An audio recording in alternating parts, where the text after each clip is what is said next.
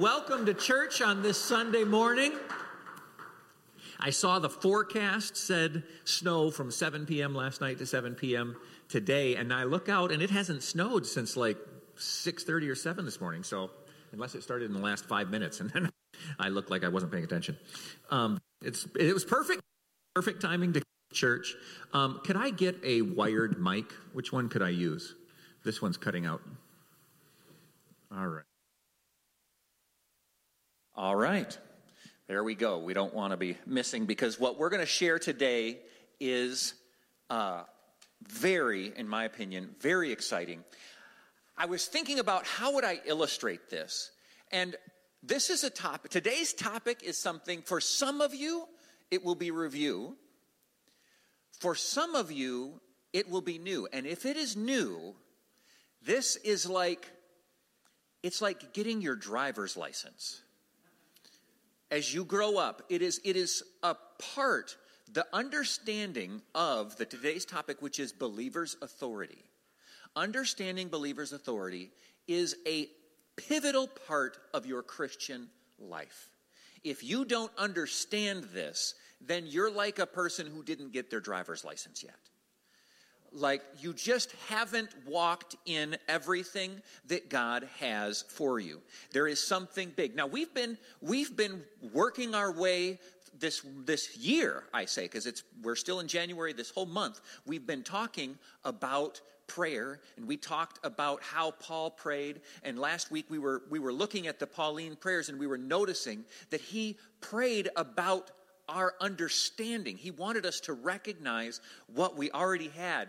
And I'm going to jump back to Ephesians chapter 1, 16 through 23. This is one of the verses we read before. And he was praying. He said, Do not cease to give thanks for you. I do not cease to give thanks to you, making mention of you in my prayers, that the God of our Lord Jesus Christ, the Father of glory, may give you the spirit of wisdom and revelation in the knowledge wanted us to understand things of him, the eyes of your understanding being enlightened, that you may know, again, he was so focused on us realizing what is the hope of his calling and what are the riches of the glory of his inheritance in the saints, and what is the exceeding greatness of his power. Paul prayed that we would understand the power the greatness of his power towards us who believe, according to the working of his mighty power again, which uh, which he worked in Christ Jesus when he raised him from the dead. What kind of power? The same power that raised him from the dead and seated him at the right hand in heavenly places. Now, when he talked about sitting at the right hand, it wasn't like, and put him someplace. The right hand was very important. At that time, in that place, they understood that if you were at the right hand of a ruler, that meant you too had his authority. So he says he put him at the right hand in heavenly places, and God placed all things under his feet and appointed him to be head over everything for the church, which is his body, in the fullness of him who, fulfill, who fulfills everything in every way. Now, we've been talking about prayer. We talked about connecting our prayer to the will of God and the power that is in that. And I was so encouraged this Wednesday when we were at prayer. One of our, our folks who was attending the prayer meeting was speaking up and she started sharing. She says, You know, we talked about this. And so I went to the Bible and, and we saw how Paul prayed, but I looked and I saw that's how Jesus prayed and that's how other people prayed. And she was going, and I thought, Man, I hope more people are doing that. I hope more people are taking what we discuss on Sunday and then looking and seeing how it applies in so many other places in Scripture. But there is a concept in Scripture about our authority. Luke chapter 10, verse 19 says this Behold, I give you authority. And then he says, to trample on serpents and scorpions and over all the power of the enemy, and nothing shall by any means hurt you. When, when Jesus said this, when he said, I give you authority, what was he talking about? You see, we have that authority the same way that we have salvation. It has been accomplished for us, but we have to take it by faith. The Bible says in Ephesians chapter 6, 12, that we wrestle not against flesh and blood, but against principalities, against powers, against rulers of this dark age, and against spiritual hosts of wickedness in heavenly places. We have to recognize that we are not in a fight with our boss for a raise. We are not in a fight with our neighbors. We're not in a fight with our family. We're not in a fight with our spouse. The enemy is not people. The thing that we are battling for is not stuff. We're not fighting for stuff. We are fighting a, not against flesh and blood, but against principalities, against powers. There's that word again, powers. Other translations say authorities. Now, this is a really big deal because what is authority? Authority is delegated power. When I have authority, and, and, many people have used the police officers. When a police officer stands in the middle of an intersection and puts up his hand to the traffic and the semi trucks stop, is it because that man has more power than that semi truck? No. But that man has authority. As a police officer, he is more than he appears. The power and authority of the entire police force, whose authority came from the government, so, literally, it isn't a little man in a uniform against a semi truck. It's the entire power of the entire government against a semi truck. And that semi truck recognizes, you know what, even if I tried to temporarily exert my power against his power, then the authority he has would then come at me with the rest of the police force. Pretty soon, they would come with trucks of their own, with whatever power they needed to exert their authority, and pretty soon I would be in jail. And I would regret exercising my power thinking that I had more power than he did. I didn't. He has all of the power and authority that has been delegated to him as we think in that term, let's read Ephesians chapter 6, verse 10. It says, Finally, my brethren, be strong in the Lord and in the power of his might. See, we aren't, as Christians, we're not praying, God, give me power. What we need to do is understand how to operate in his power. Finally, my brethren, be strong in the Lord and in the power of whose might? His might. 1 John chapter 4 verse 4 says, "You are God of little children and have had, have overcome them because he who is greater excuse me, he who is in you is greater than he that is in the world." We have that power. I there are so many times that people just don't recognize the authority. I'm, I'm, thinking of a time I was on a missions trip, and I'm trying to remember which country we were in.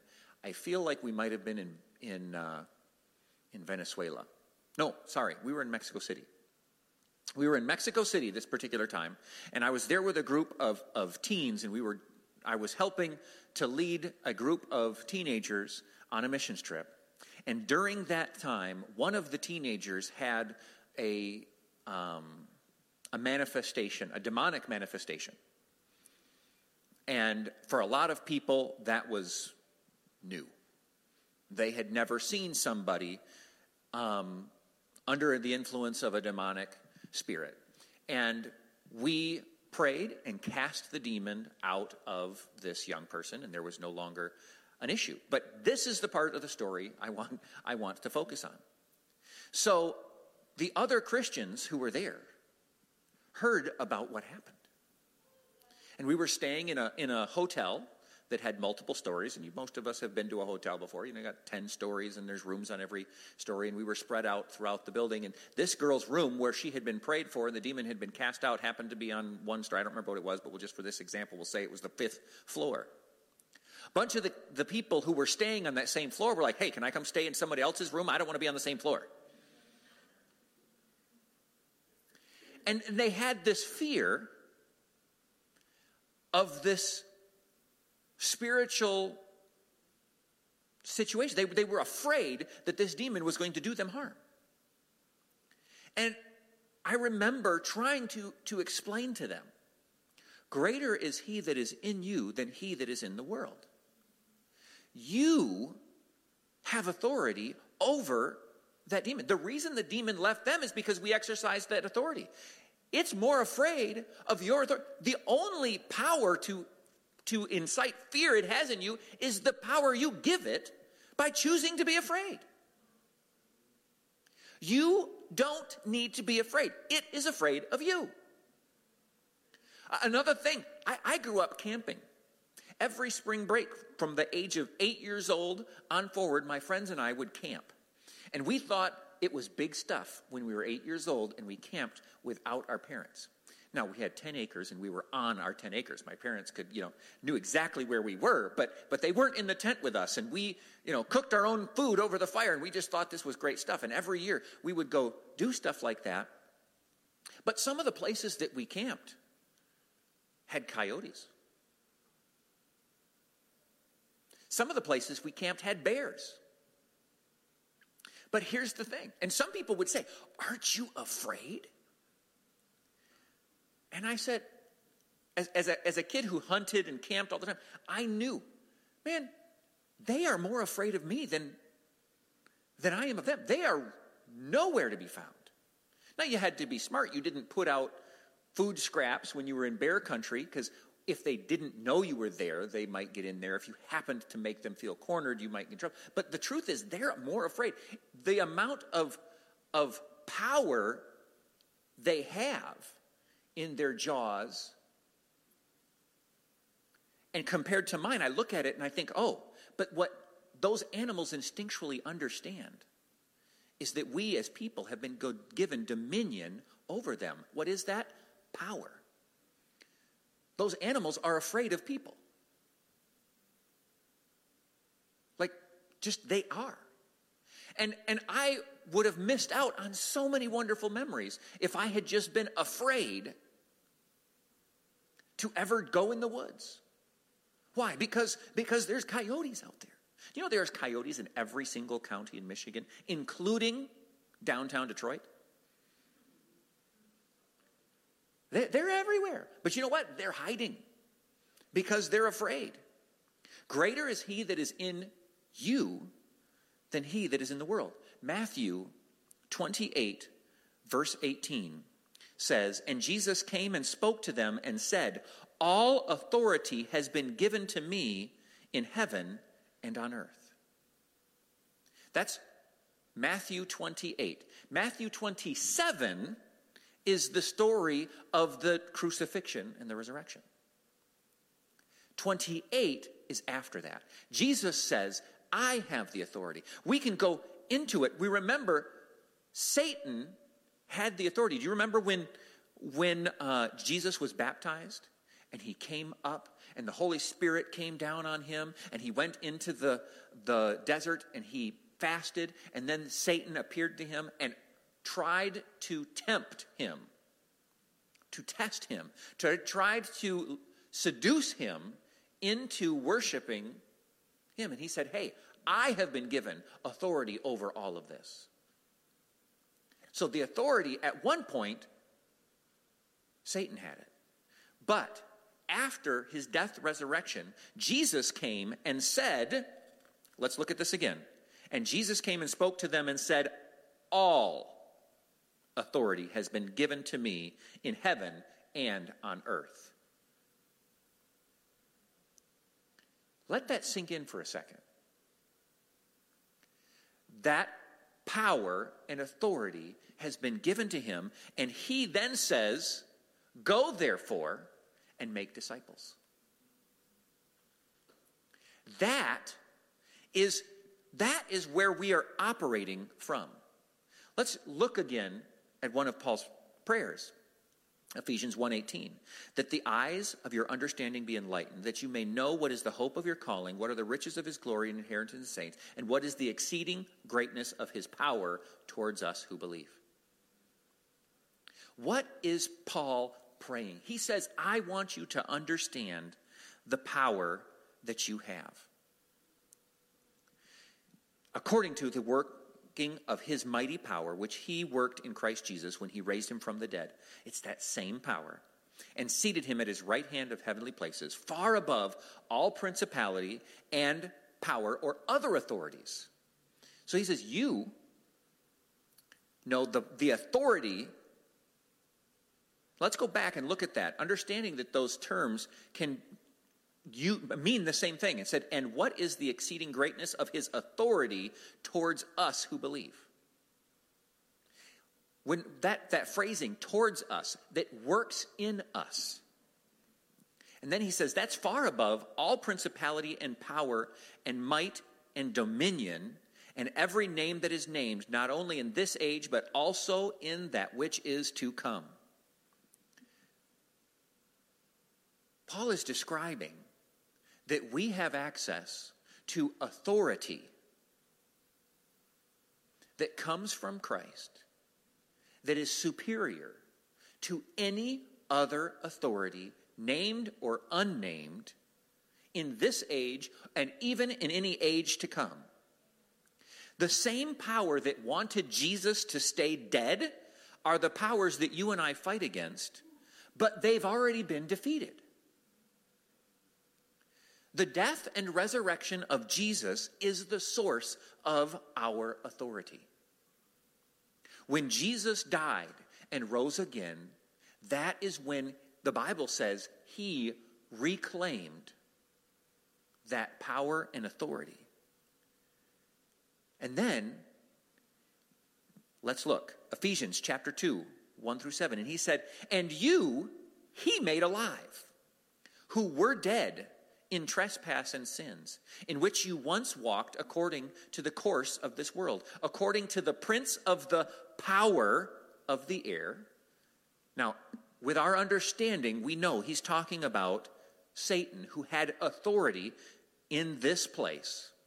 The spirit who now works in the sons of disobedience, among whom also we once conducted ourselves.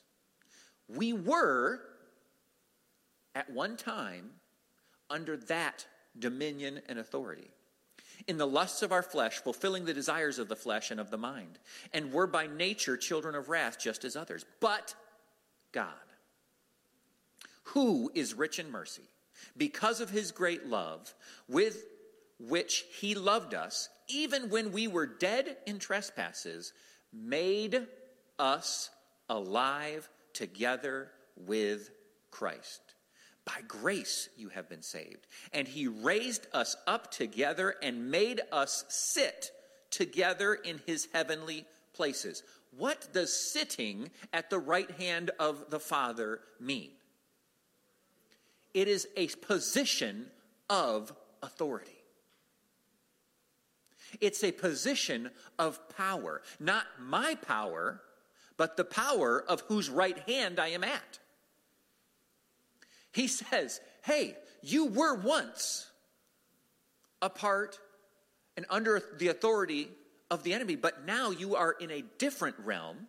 You have been made alive together. It is the resurrection of Jesus. Why does it matter that Jesus rose from the dead? Because it was his act of raising from the dead that accomplished the, the retaking of that dominion and authority. And he brought us along for that ride. And he raised us up together and made us to sit in heavenly places together in heavenly places in Christ Jesus that in the ages to come he might show the exceeding riches of his grace and his kindness towards us in Christ Jesus. Notice that the same bringing to life that was done for Jesus was done for us. Galatians chapter 2, verse 20 says, I have been crucified with Christ. It is no longer I that live, but Christ lives in me, and the life which I now live in the flesh, I live by faith in the Son of God, who loved me and gave himself for me. When we realize that the same authority slash power given to Christ is ours, we'll be revolutionized. 1 Corinthians chapter 12, 12 through 24. For as the body is one and has many members, but all the members of that body, of that one body, being many, are one body, so also is Christ. For by one Spirit, we were all baptized into one body, whether Jews or Greeks, whether slaves or free. We have all been made to drink into one spirit, for in fact, the body is not one member, but many. This is Paul trying to encourage the church to understand something. When you are a part of the body of Christ, you are a part of the body of Christ. There is not first class, second class type A, B, C, um, preferred shares, regular stock. We are all given that authority. We may have different purposes, but we're still one body, baptized into one spirit. You do not have less authority than I do. In fact, if you understand your authority better than I do, you may be walking in your authority better than I am. But it doesn't mean I have less than you. I'm just not using it. I, I, I didn't find the details because I didn't think of in time to look, but I remember hearing a story about a woman who worked for a businessman and she, I believe she was like the housekeeper for for a very wealthy businessman, and and she was like for 20 years or more she had been the housekeeper for this for this man. Um, when he died, he um, gave her a few items in his will, and she lost her job because he was no longer.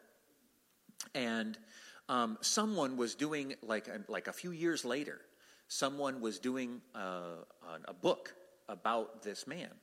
And so he was trying to interview people, and he discovered that there was this housekeeper who had spent years in his service. And so he went to interview her, and he went and met her in her extremely humble home. And she had had difficulty finding good employment after that and was just scraping by. And he was sitting there with her, and he asked her about this time, and and she, she was proud to tell him, when he died, he gave me this envelope. And in it was this pretty certificate. And she pointed and she had it framed on her wall. Well, what it turns out is it was stock in his company. And she was now wealthy, but didn't know it. And this person in his interview was able to figure out, well, what he, she had been given something. She treasured it, but she had no idea the value and the potential that it had to change her life. And I think some of us as Christians are kind of like that. I'm saved. I'm not going to hell. Well, good. But there is so much more that God has given us. Look at Romans 5:17. For if by one man's offense death reigned, what is he talking about? He's talking about Adam sin. And we've discussed this before. When I was a kid, I used to be really upset. It's like, why? Why did God let Adam represent all of us? Now, the Bible does tell us, for all have sinned and fallen short of the glory of God. So that means all of us eventually we're going to disobey in one way or another. So we would have blown it. But here's the thing if we had all blown it individually, then we would have each had to redeem ourselves individually. But because God allowed the first Adam to fail on our behalf, then he could send someone to obtain victory on our behalf. Let's read this. He says, So if by one man's offense death reigned. So basically, what I'm saying is, I'm not upset about that anymore. I am really glad that God let Adam represent me because that means he sent Jesus to represent me in victory. He says, So by one man's offense death reigned, through one much more, those who received the abundance of grace and the gift of Christ will reign in life through the one Jesus Christ. How did he just describe our life? He said that you and I will reign. When's the last time you used that word not talking about precipitation? Reign, R E I G N, to reign as in royalty, reigning. What, what is that? That is to live exercising authority and dominion. What is that authority and dominion? That is power delegated to you. The royals in the olden days ruled and reigned with power they didn't personally have. It, they were living and, and, and reigning through the dominion of the entire government, through their, their ancestors, all of this stuff. This is a description of you and I. Now, there is a ditch on either side of every road. And one side of this is the woe is me, I'm a worm, I'm scum. And then the other side, there are people who have taken this to a level and they, they declare themselves to be gods. That's wrong. We reign with the delegated authority of God. We, we use the power that we have is his power. Let's look again at Ephesians 6:12. For we do not wrestle against flesh and blood, but against principalities, against powers, against rulers of this darkness of this of the darkness of this age, against spiritual host of wickedness in heavenly places. For our struggle is not against flesh and blood, contending only with physical opponents, but also against the rulers and against the powers, against the world forces of this present darkness, against the spiritual forces of wickedness in heavenly supernatural places. We need a biblical perspective of, of our enemy, of demonic power. They are fallen angels defeated by the death and resurrection of Jesus Christ. Colossians chapter 2:15 Having disarmed principalities and powers, he made a public spectacle of them, triumphing over them in it. That is our enemy. Our enemy is defeated. He had authority, and he goes around trying to convince anyone and everyone he can. You realize that fear is one of those things that doesn't have to be substantiated to be real? Can you be afraid of something? There are kids who are afraid of the monster in the closet. Is there a monster? So, if there's no monster, is their fear non existent? No, they are genuinely afraid of something that does not exist.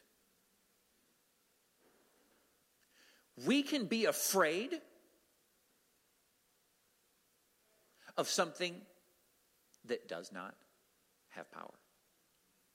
As I shared before, we can be afraid of demonic power that has no authority over us. I, I personally love, I love the outdoors. I love going hiking. Yesterday, my wife and I went, we strapped on snowshoes, not because there was so much snow, but because we like snowshoeing, and there was some snow. So we put snowshoes on and we went for a hike. We hiked two and a half miles out and then two and a half miles back and just got back into a bunch of. I love that. Here's the thing I know a lot of people think that the woods are a spooky place, very scary. Those same people go downtown, hang out in the high crime areas of town, and, and aren't even worried. And I look at them like, do you want to know how many muggings have taken place in the forest this week? Like, none. But they're afraid. And, and then they go to the places, the irony is, then they go to the places that statistically do have crime. And they're like, but there's streetlights, I'm cool. You see, we can be afraid of something, and it doesn't, it doesn't even have to exist to have power over us in fear. That is the way that demonic forces have power in our lives. The actual authority and dominion has been taken from them. They are disarmed. Colossians 2:15 describes them as disarmed principalities and powers. Jesus made a public, public spectacle of them. They don't have the power. But many of us are like kids afraid of the monster in the dark. And we have given the enemy all kinds of credit, power, and influence he doesn't have. He doesn't have. We're cowering in fear over non existent dominion uh, Matthew 4, 8 through 9 says, Again, the devil took him up. This is, this is when, and I, I think I, I mentioned this already, so I might skip over this, but this is when Jesus went up and that Satan did at one time have authority. But that is why Jesus came, and he transferred that authority to us. Colossians 1 12 through 13. Giving thanks to the Father who has qualified us to be partakers of his inheritance of the saints in the light, he has delivered us from the power of darkness and conveyed us into the kingdom of the Son of his love. Let's read that again. He has delivered us from the power of darkness and conveyed us into the kingdom of the Son of his love. 1 Corinthians chapter 15 45 says, "And so it is written, the first man Adam became a living being, and the last man Adam became a life-giving spirit." Many Christians relegate the power and authority that God obtained for us to like the millennium. Someday. But the truth is, it's now. Matthew 28. Remember, 28 is after the death and resurrection.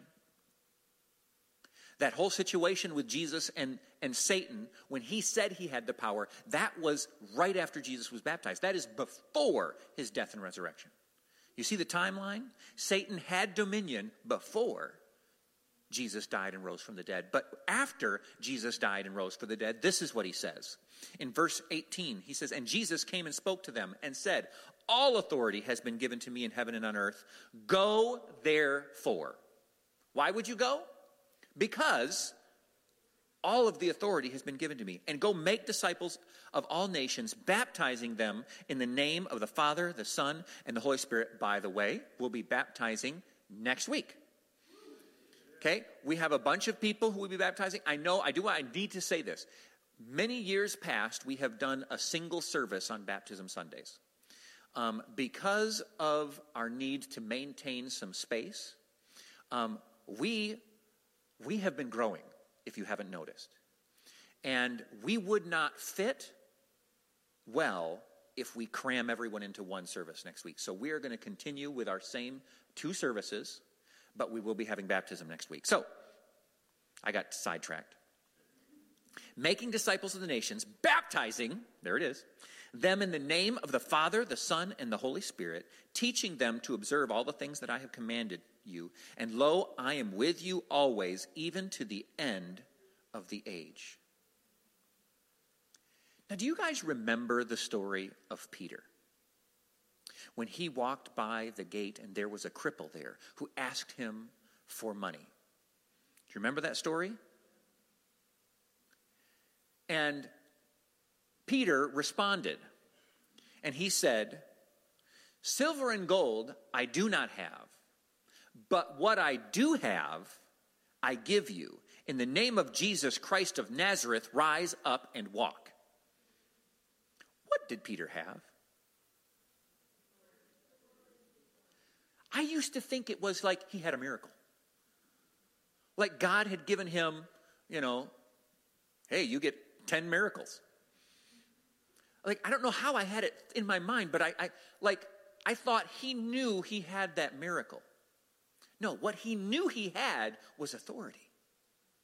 He said, I don't have money.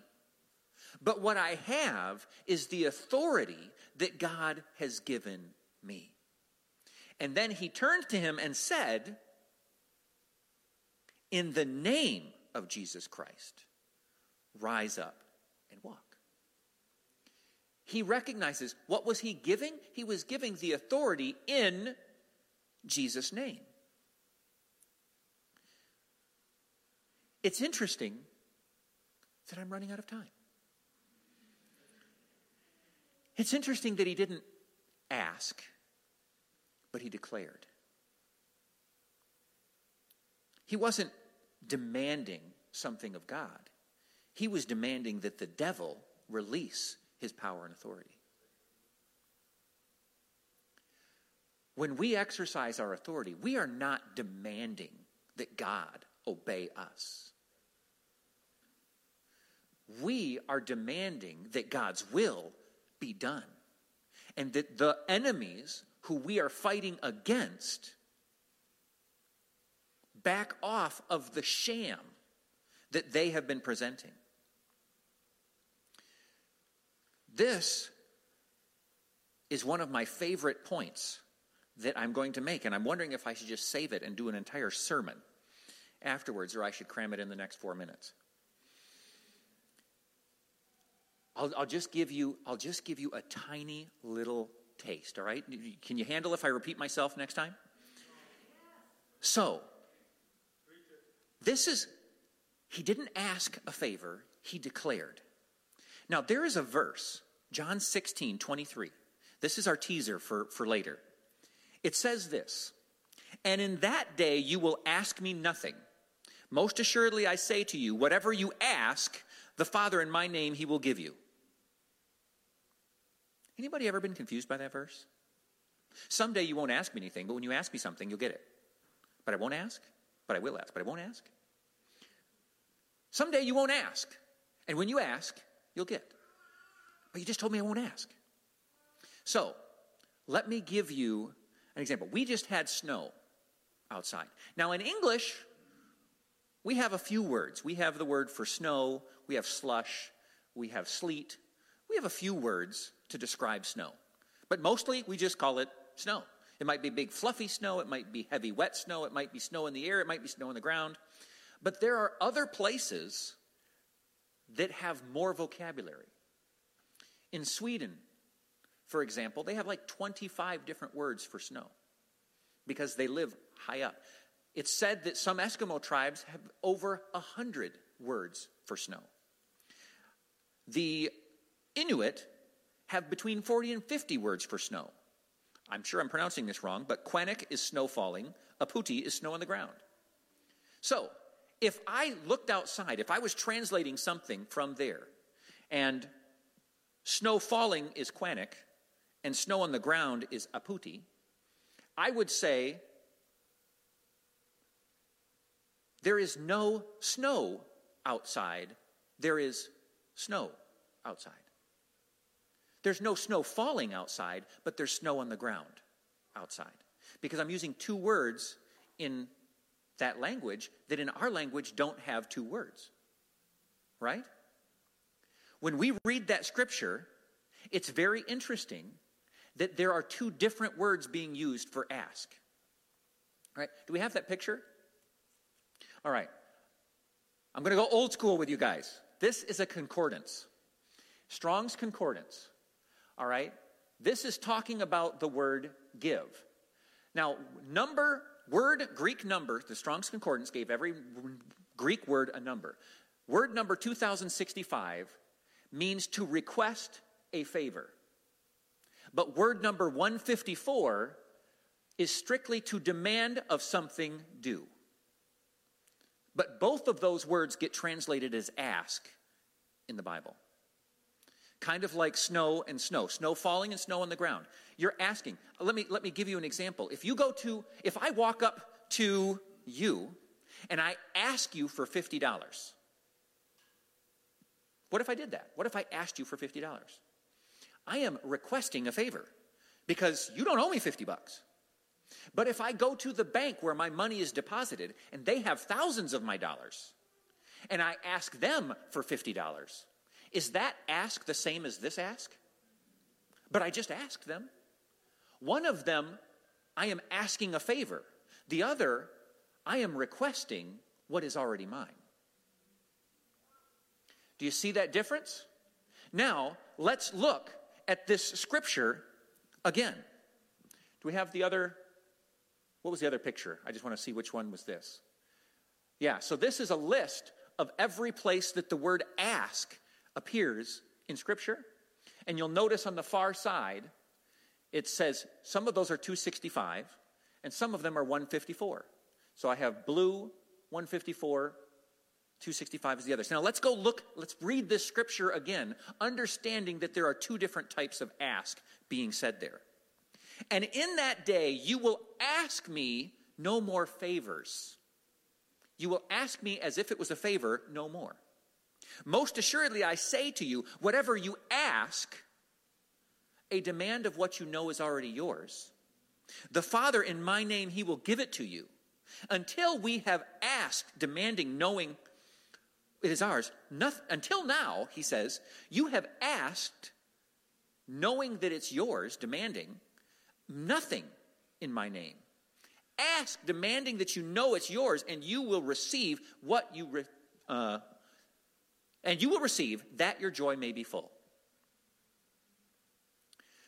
This is what Jesus said. He said, So far, let's look at this again. So far, there's a day that will come. This is what Jesus says. He says, There's a day that is coming that you will stop asking as if you have no right. You will stop praying and asking without an understanding of authority.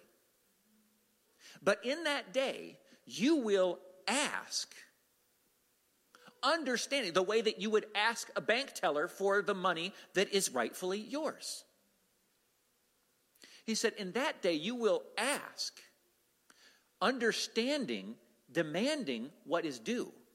And when you demand what is due, it will be given to you. And then he goes back and he says, So far, you have never asked me that way. He clarifies to the disciples. He says, You have never prayed to me with an understanding of your authority yet. But the day comes when you will and it's going to be a game changer.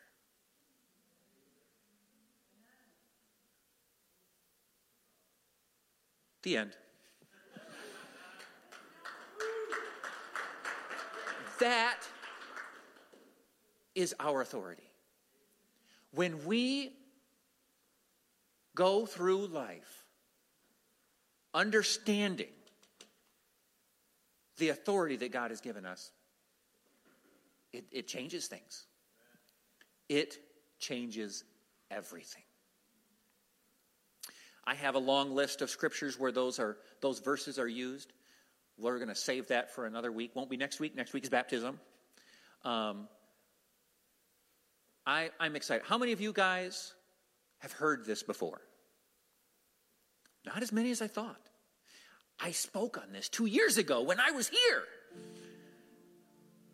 But this is an important concept. It's not something we just need to hear, this is something we need to understand and believe. You can't just hear it once and know it. The Bible says faith comes from hearing and hearing from the word of God, but it doesn't mean doesn't say from having heard. It's a continuous action of hearing. If you want to grow in the exercise of that authority, then you need to grow in your understanding of it and you need to get in the word and fill yourself up with that. I'm excited for you guys. I'm excited for me. Dear Heavenly Father, I just thank you. I thank you for the plans and purposes that you have placed in each and every person here. I am excited to see how you will inspire each of them to further your kingdom,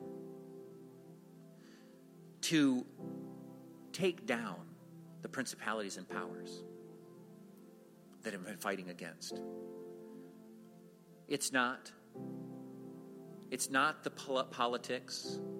It's not the politicians. We're not fighting against any people, but against you. Excuse me, with you, against demonic forces, Lord. We just pray your blessing on everyone here. In Jesus' name. If you're here and you know that your sins are forgiven and you're right with God, I want to ask you to raise your hand. If you don't know, the Bible says you can. Some people say, well, don't I just wait until I die and then I'll find out if my good works outweighed my bad works? That's not what the Bible says. The Bible says you can know you have salvation. It says in Romans 10 9 and 10, if you believe in your heart that Jesus died on the cross and confess with your mouth that he rose from the dead, you will be saved. What are you saved from? Your sin that separated you. How are you saved? By the act Jesus committed of retaking that authority. So, if you want to identify with him, if you want to, as the Bible described it, to be conveyed or switched over from the dominion of darkness to the dominion of light, if you want that, it's as simple as professing that faith and praying a prayer that was just described in that verse, and we'll do it together. With your eyes closed, I want to invite anybody here or watching, raise your hand if you want to pray that prayer with me, and we'll do it. Let's pray all together in case there's someone watching or listening with us today. Say this Dear God, I believe you died on the cross and rose from the dead to forgive my sins. I accept that forgiveness and I make you the Lord of my life. Thank you. In Jesus' name, amen.